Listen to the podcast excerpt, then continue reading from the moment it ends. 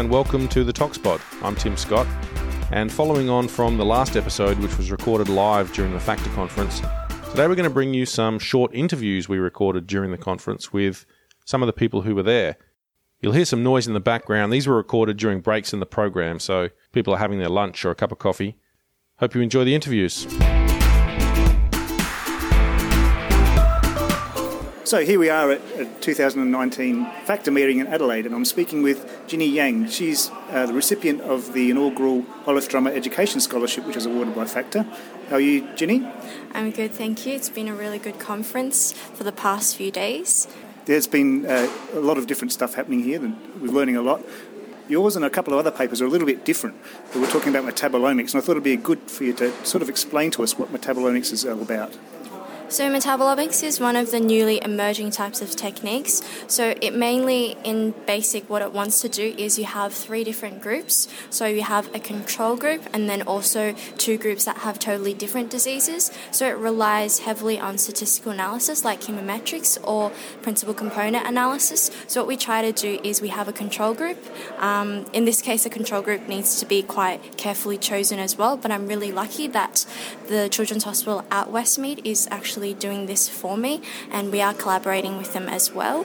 And the other two groups, they need to be quite different as well. So sometimes we can say one group can be a treated group, and the other group is an untreated group, or we just have um, two totally different conditions. So, for example, um, a group that is high in inf- neuroinflammation or low neuroinflammation, and the statistical analysis will tell us if there are any unique metabolites that maybe change in um, one group from another.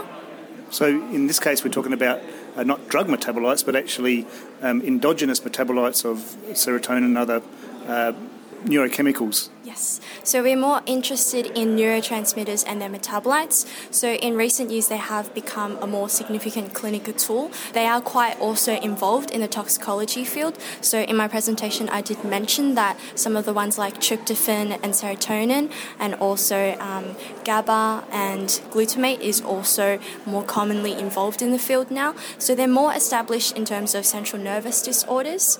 So, um, from the presentations I saw, you end up with uh, samples from different groups, and you have uh, you don't necessarily need to know the actual metabolites that you're looking for. Is that the case? Yeah, so right now what we're doing is some of the untargeted metabolomics work, which, so I'm using pooled cerebrospinal fluids. So another uniqueness of this method is using this matrix. So this matrix is one of the really invasive ones and also challenging to obtain samples from, which is why we're not actually working with a real clinical trial yet, just because of the method development stages. We want to fill in that gap in literature. So this is cerebral spinal fluid, correct? Yes, cerebrospinal fluids. Yeah. Yep. How do you get hold of that sort of material? Um, so really lucky that our collaborator, the Children's Hospital at Westmead, have a cerebrospinal fluid bank, and this is something that's not really commonly seen across hospitals. So I'm really lucky to be working with them. Sounds great. Now, how are you going to use your travel scholarship or your education award? Um, so I'll be using this to attend TIAFT in 2019 in Birmingham, and also the travel scholarship also includes a tour to another lab in the European. So that is yet to be decided. That's very exciting. Well, good luck with your trip and um, all the best. Thanks very much for joining us, Ginny. Thank you. Olaf Drummer, thank you very much for joining us on the Toxpod. My pleasure. It was really interesting to see your talk the other day about revisiting how toxic cannabis may be. I mean, how did this come about? Well, look, uh, as we've seen the last five to ten years in Australia and around the world, there's been quite a few deaths reported from synthetic cannabinoids. And while some are perhaps more potent than THC on uh, the cannabinoid receptor, nevertheless, uh, pathologists are very happy to, to ascribe them to a cause of death, providing no other competing factors. And so my thought was, well, over the years we've ignored uh, THC present in cases where uh, there are no other obvious anatomical cause of death. So my first point of call was to uh, review the literature, see what had been published, and I was aware of at least one publication of deaths from a Norwegian article back in 2001, uh, and I found uh, there were quite a number of uh, fatalities reported from pathologists who were uh, seeing cases, and as far as they were concerned, they thought cannabis or the THC present cannabis and recent use of cannabis was at least a part cause of their death. Right. And um, at the same time, over the last several years, there have been uh, well over 30 uh, publications of case reports and series of case reports of admissions to hospitals of survivors, all of whom were regarded by the emergency physicians as having, based on circumstance, recent use of THC, quite often quite a high use of THC, um, and a cardiac event, so chest pain. Uh, they diagnosed some form of arrhythmias. Some had um, an infarction, so they had raised enzyme levels, so there actually was damage to, to muscle tissue in the heart, proving there was a heart attack. But no prior, prior history of heart disease. Some had um, a blood clot, thrombus, causing a minor stroke. And so they reported that they all survived, but clinically they were regarded as, as being there because of their cannabis intoxication. So they're basically all sort of um, cardiovascular issues. Yeah, they're all cardiovascular issues. And it was well known, we, we've known for many years, uh, that cannabis um, causes increases in heart rate, uh, cardiac output, and has a blood pressure effects too from time to time. So it wasn't that it was an unusual observation, unusual in the sense that they actually had symptoms of a heart attack, some had heart attacks, some, some had arrhythmias that, that subsided once the drug cleared his system. Uh, and there are also some epidemiological studies looking at association of cardiovascular disease and sudden ischemic deaths from uh, cannabis use, and and they were, they were variable in terms of their outcomes. But uh, I think it's pretty clear that given the use of cannabis around Australia, around the world, it's not a, a big risk factor in that. Yeah, so compared you know, to 10% many, of people who smoke cannabis collapse and die or go to hospital. It's a little bit different to synthetic cannabinoids, I guess, where they still have the cardiovascular issues. But, yeah, but so they're symptomology is similar, except probably they're using high doses because they're powders, yeah. not a bit of THC and cannabis material, leaf material. So they're probably using high doses. Some were more potent on the uh, CB1 receptor, uh, but nevertheless, they were having similar effects on the body uh, to cannabis. Yeah. And the CB1 receptors, are they mainly located? They're mainly located in the brain. Yeah. And so, and, and obviously, you know, there's response to uh, heart rate and on the heart itself, as well as fixed on the brain to the cognition and yep. behavioural yep. changes. But predominantly, they're affecting the heart and nerve nerve sort of control of the heart rate sure. and, and, and arrhythmias uh, that was causing these these problems. And as I said, there were quite a number of, of publications that were linking to, and so um, I was postulating that if um, a pathologist has a case where there's no obvious anatomical causes of death, like as injuries or sure. significant natural disease of some type.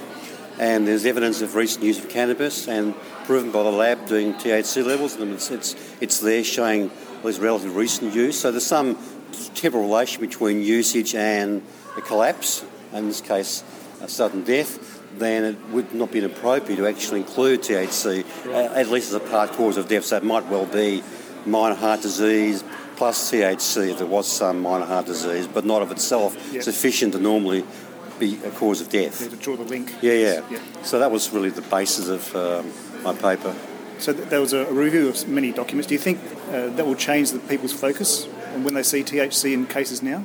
Well, I think it, we'll see how time develops. Certainly at the Institute, um, been discussed, and uh, the head of the Institute is involved in, in uh, writing up the paper, so he will he obviously will look, look out for these cases with his own pathologists. And look, around the world, papers have now been published in Forensic Science International, and so they'll have a much more wider focus, simply just a, a local focus.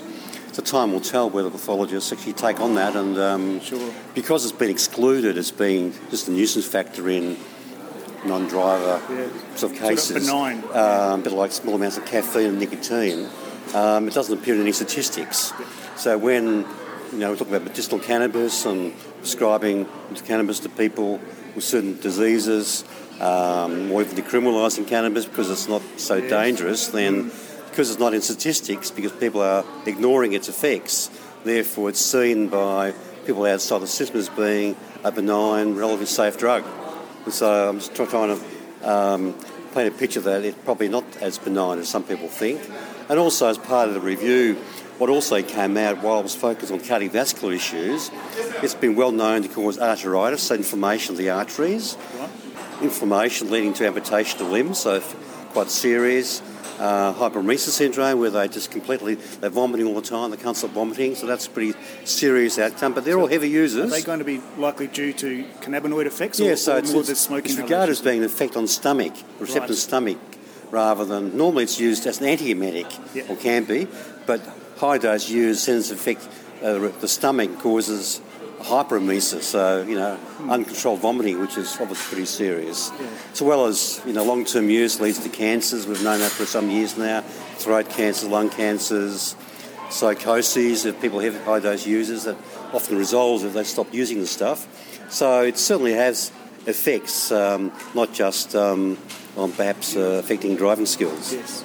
And also bearing in mind there's such a large um, user group of THC, there's still only a small proportion of people who are getting these effects. Yes, well, we don't know exactly, there's no statistics there, but we do know that it, uh, with the drug and alcohol rehab centres around the country, over the last 10 and 20 years, as the strength of cannabis has increased, there's more and more presentations to those centres for psychoses. Yeah. That wasn't really seen much with low dose, low strength THC. So now they usually resolve. Um, some associated with schizophrenia as well with long-term use. That's not quite uh, well established, given they may have mental illness or predisposition to mental illness who happen to be using wanting to use cannabis rather than not. But nevertheless, it's um, it is a public health issue. Yep. So this is just another d- dimension of that uh, issue that relates more to pathologists and the determination of cause of death. But nevertheless, we'll see how that changes in, in time to come. Thank you very much. Now, moving on to a different topic. So, you are past president of TIAFT. You've um, influenced people all over the world with the Australian toxicology. You've got the uh, TIAFT Lifetime Achievement Award, and now you're on the ToxPod as well, so that's got to count up there too. But uh, you're founder of FACTA. Uh, that was about 10 years ago. Yes. Um, how, do you, how have you seen the organisation evolve over that time? Yeah, look, I'm really um, impressed by the way our association has grown in those 10 years. 10 years ago, we had a meeting in Melbourne, and everyone who attended over 100 people thought it was a good idea, which, you know, it's, uh, we didn't have really a forum for both clinical and forensic toxicologists in this country and New Zealand. So we started off that association. This year is the 10th year. Yeah, it's amazing. And we have 100, 140, 150 people here. The papers are incredibly good quality papers, and also importantly, a lot of young people there. Yep. So traditionally, and even in TAF, in the early of TAF, they're mainly older practitioners, very few younger practitioners, and maybe they didn't get the opportunity to travel to those meetings. Um, but now both TAF and also now FACTA, we see a lot of younger people there, and they're great presentations from all around the country. So that's impressive to see them, and they'll be people from which we'll run labs in Exactly. the future. Yeah. And they'll hopefully provide younger people as they get older, provide younger people that come into the organisation the same sort of hospitality that, that you have and the older members of these groups have. Yeah, absolutely, So, yeah. yeah. yeah. So thank you very much, Olaf. No, my And, uh, pleasure. Okay, here I am with Michael Robertson. Uh, today, Michael, you gave a talk about the new oral fluid standard revision. Can you tell us a little bit about it? Yeah, um, I gave a fairly lengthy discussion to the group about the, uh, the, the recent updated oral fluid standard that's just been published by Standards Australia, which incorporates both uh, Australian interests and New Zealand interests. What precipitated this revision? Well, the first the first standard was published in 2006, which really assisted in um, bringing together a, a, a wide group of people that were doing oral fluid testing at the time and giving them some guidance on how to do it if they wanted to do it. Obviously, a number of years have passed since the 2006 standard was prepared. Uh, devices have changed a lot. Uh, there's been a lot of new requirements, new drugs, so on and so forth, and uh, our accrediting body basically identified some deficiencies in that the update or the requirement for an update, and so uh, the, the update's taken in the order of about sort of three to four years to to get to this point. So, what were the key areas that were updated? Well, obviously having to deal with some of the deficiencies that were identified, which was really around uh, device capability and demonstrating that devices could do what people thought they could do. So, these are the on site testing devices that people go out to work sites with. Correct. That's right. And that really, it was really this. This standard is um, really the only standard in the world that assists in giving organisations that want to do on-site testing, as opposed to just on-site collection, but actually on-site testing for drugs, really giving them some guidance in, uh, in, in how to do that testing, and uh, part of that was things like uh, required quality control testing, uh, Okay. device capability, these sorts of things for that on-site testing. So the original standard didn't. Did that include any cut-offs? No, so the original standard, as I said, was really just a guidance document. So it gave people some recommended target concentrations. So if you were testing for uh, drugs such as the amphetamines, uh, cannabis, uh, cocaine, and, and the opiates, they were really the only classes included at that point in time. And it was really just if you're looking for them, these are the sorts of levels you should be looking at, uh, and these are the sorts of levels your devices should be capable of detecting. But Yeah. really, they were just recommendations. There was really Okay. nothing mandatory about the testing that was being performed. Was there laboratory levels as included in the first standard? Yeah, so the the laboratory again had they had levels um, again, really just recommended levels that when uh, when when an on-site device presumptively detects something, uh, the sample is then sent to the laboratory, and again, it gave the laboratory some guidance in what sort of numbers they should have their methods validated to. Uh, so again, it was very much a, a sort of he- he- here's an idea, here's here's a way forward, here's some recommended approaches, without it really being more of a strict a strict guideline. So oral fluid, of course, throws up some complications because unlike uh, blood or oral fluid, there's different sort of collection devices, and sometimes some of them involve dilution, and some of them just involve a wipe. So, what do we what do we end up d- deciding to do? Were we doing a diluted oral fluid, or Yeah, well, uh, I mean, you identify a, a, a you know one, one of the problems with the industry is there's a lot of manufacturers out there, and, and, and some of them are devices are frankly quite poor, yet they'll say they're quite good. Um, some devices are, are quite good but haven't been demonstrated to be good. Uh, some devices are simply collecting neat fluid. Other devices used uh, diluted fluid. So there's a whole range of issues then that we have to deal with when it comes to uh, both the collection, detection. Um, we've shied away from using numbers or, or, or generating a concentration in the oral fluid and publishing that. Um, we've really focused on is the drug present or is it not present? so you have a cut-off, but you don't, the laboratories don't have to report a concentration, or they shouldn't be reporting a concentration. They that- shouldn't be. That's right. Yeah, We- yeah. We've certainly said in the standard, and we've made it fairly clear that it's it's not recommended that laboratories publish a concentration, and that's really around interpretation. I mean, we, we really don't know what numbers necessarily mean.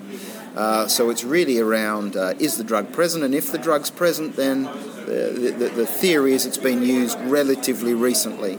Um, and therefore, the possibility of impairment is present. It's certainly not a test for impairment and shouldn't be interpreted that way, but it really tells us that the drug's been used relatively recently, and it's it's a standard that's meant to complement the urine standard, the Australian standard for urine uh, testing, which is really a case of has drug been used in the previous sort of 24, 48 hours.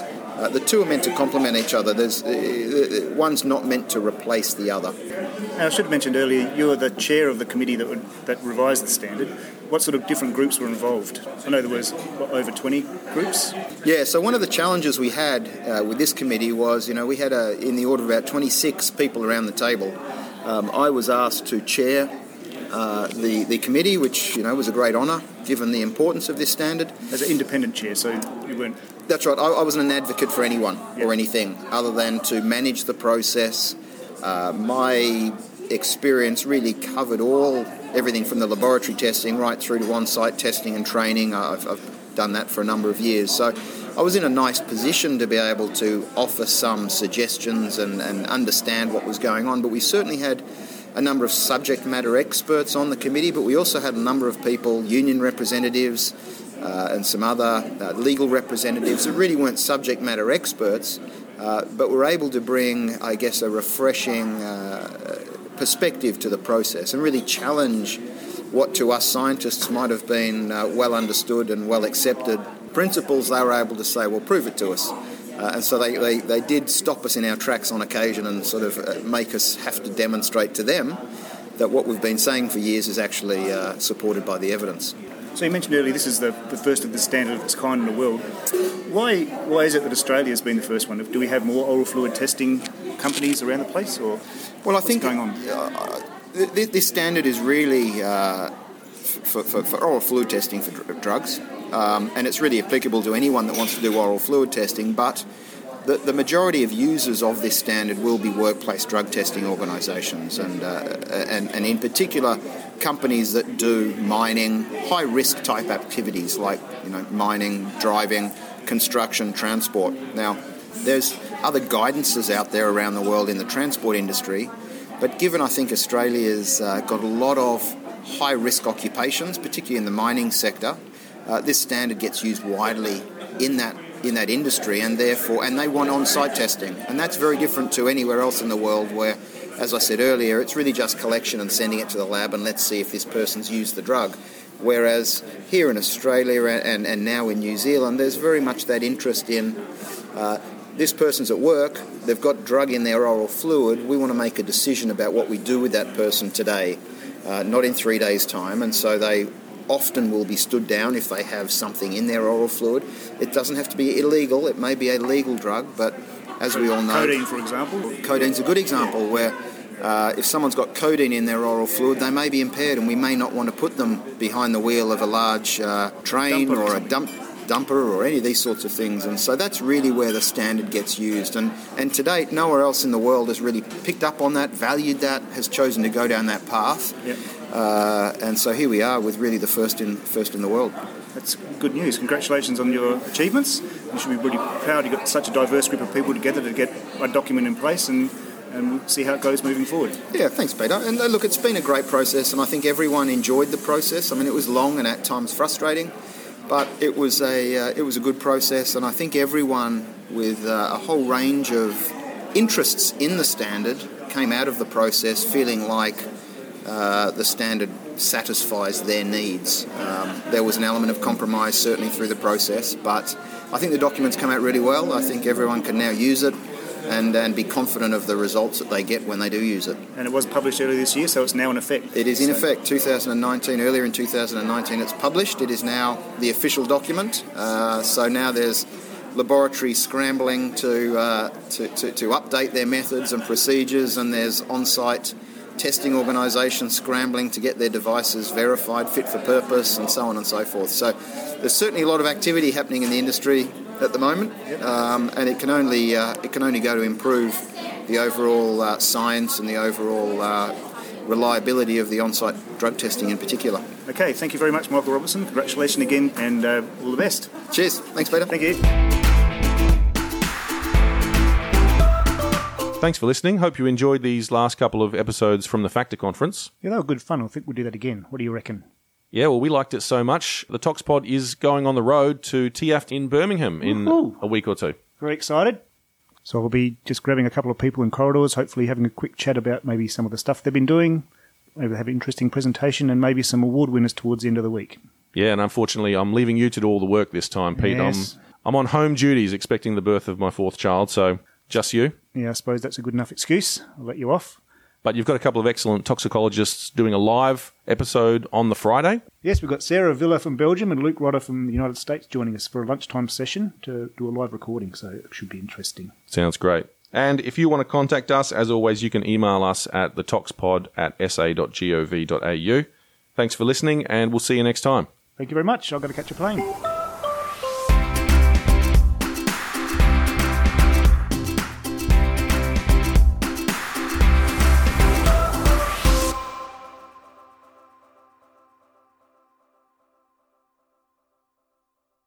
Registration is now open for the 61st annual TIAFT meeting taking place from the 2nd to the 6th of September 2024 in St. Gallen, Switzerland.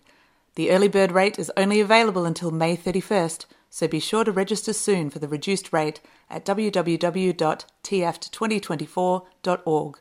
We look forward to welcoming you to St. Gallen for an inspiring, engaging, and enlightening conference.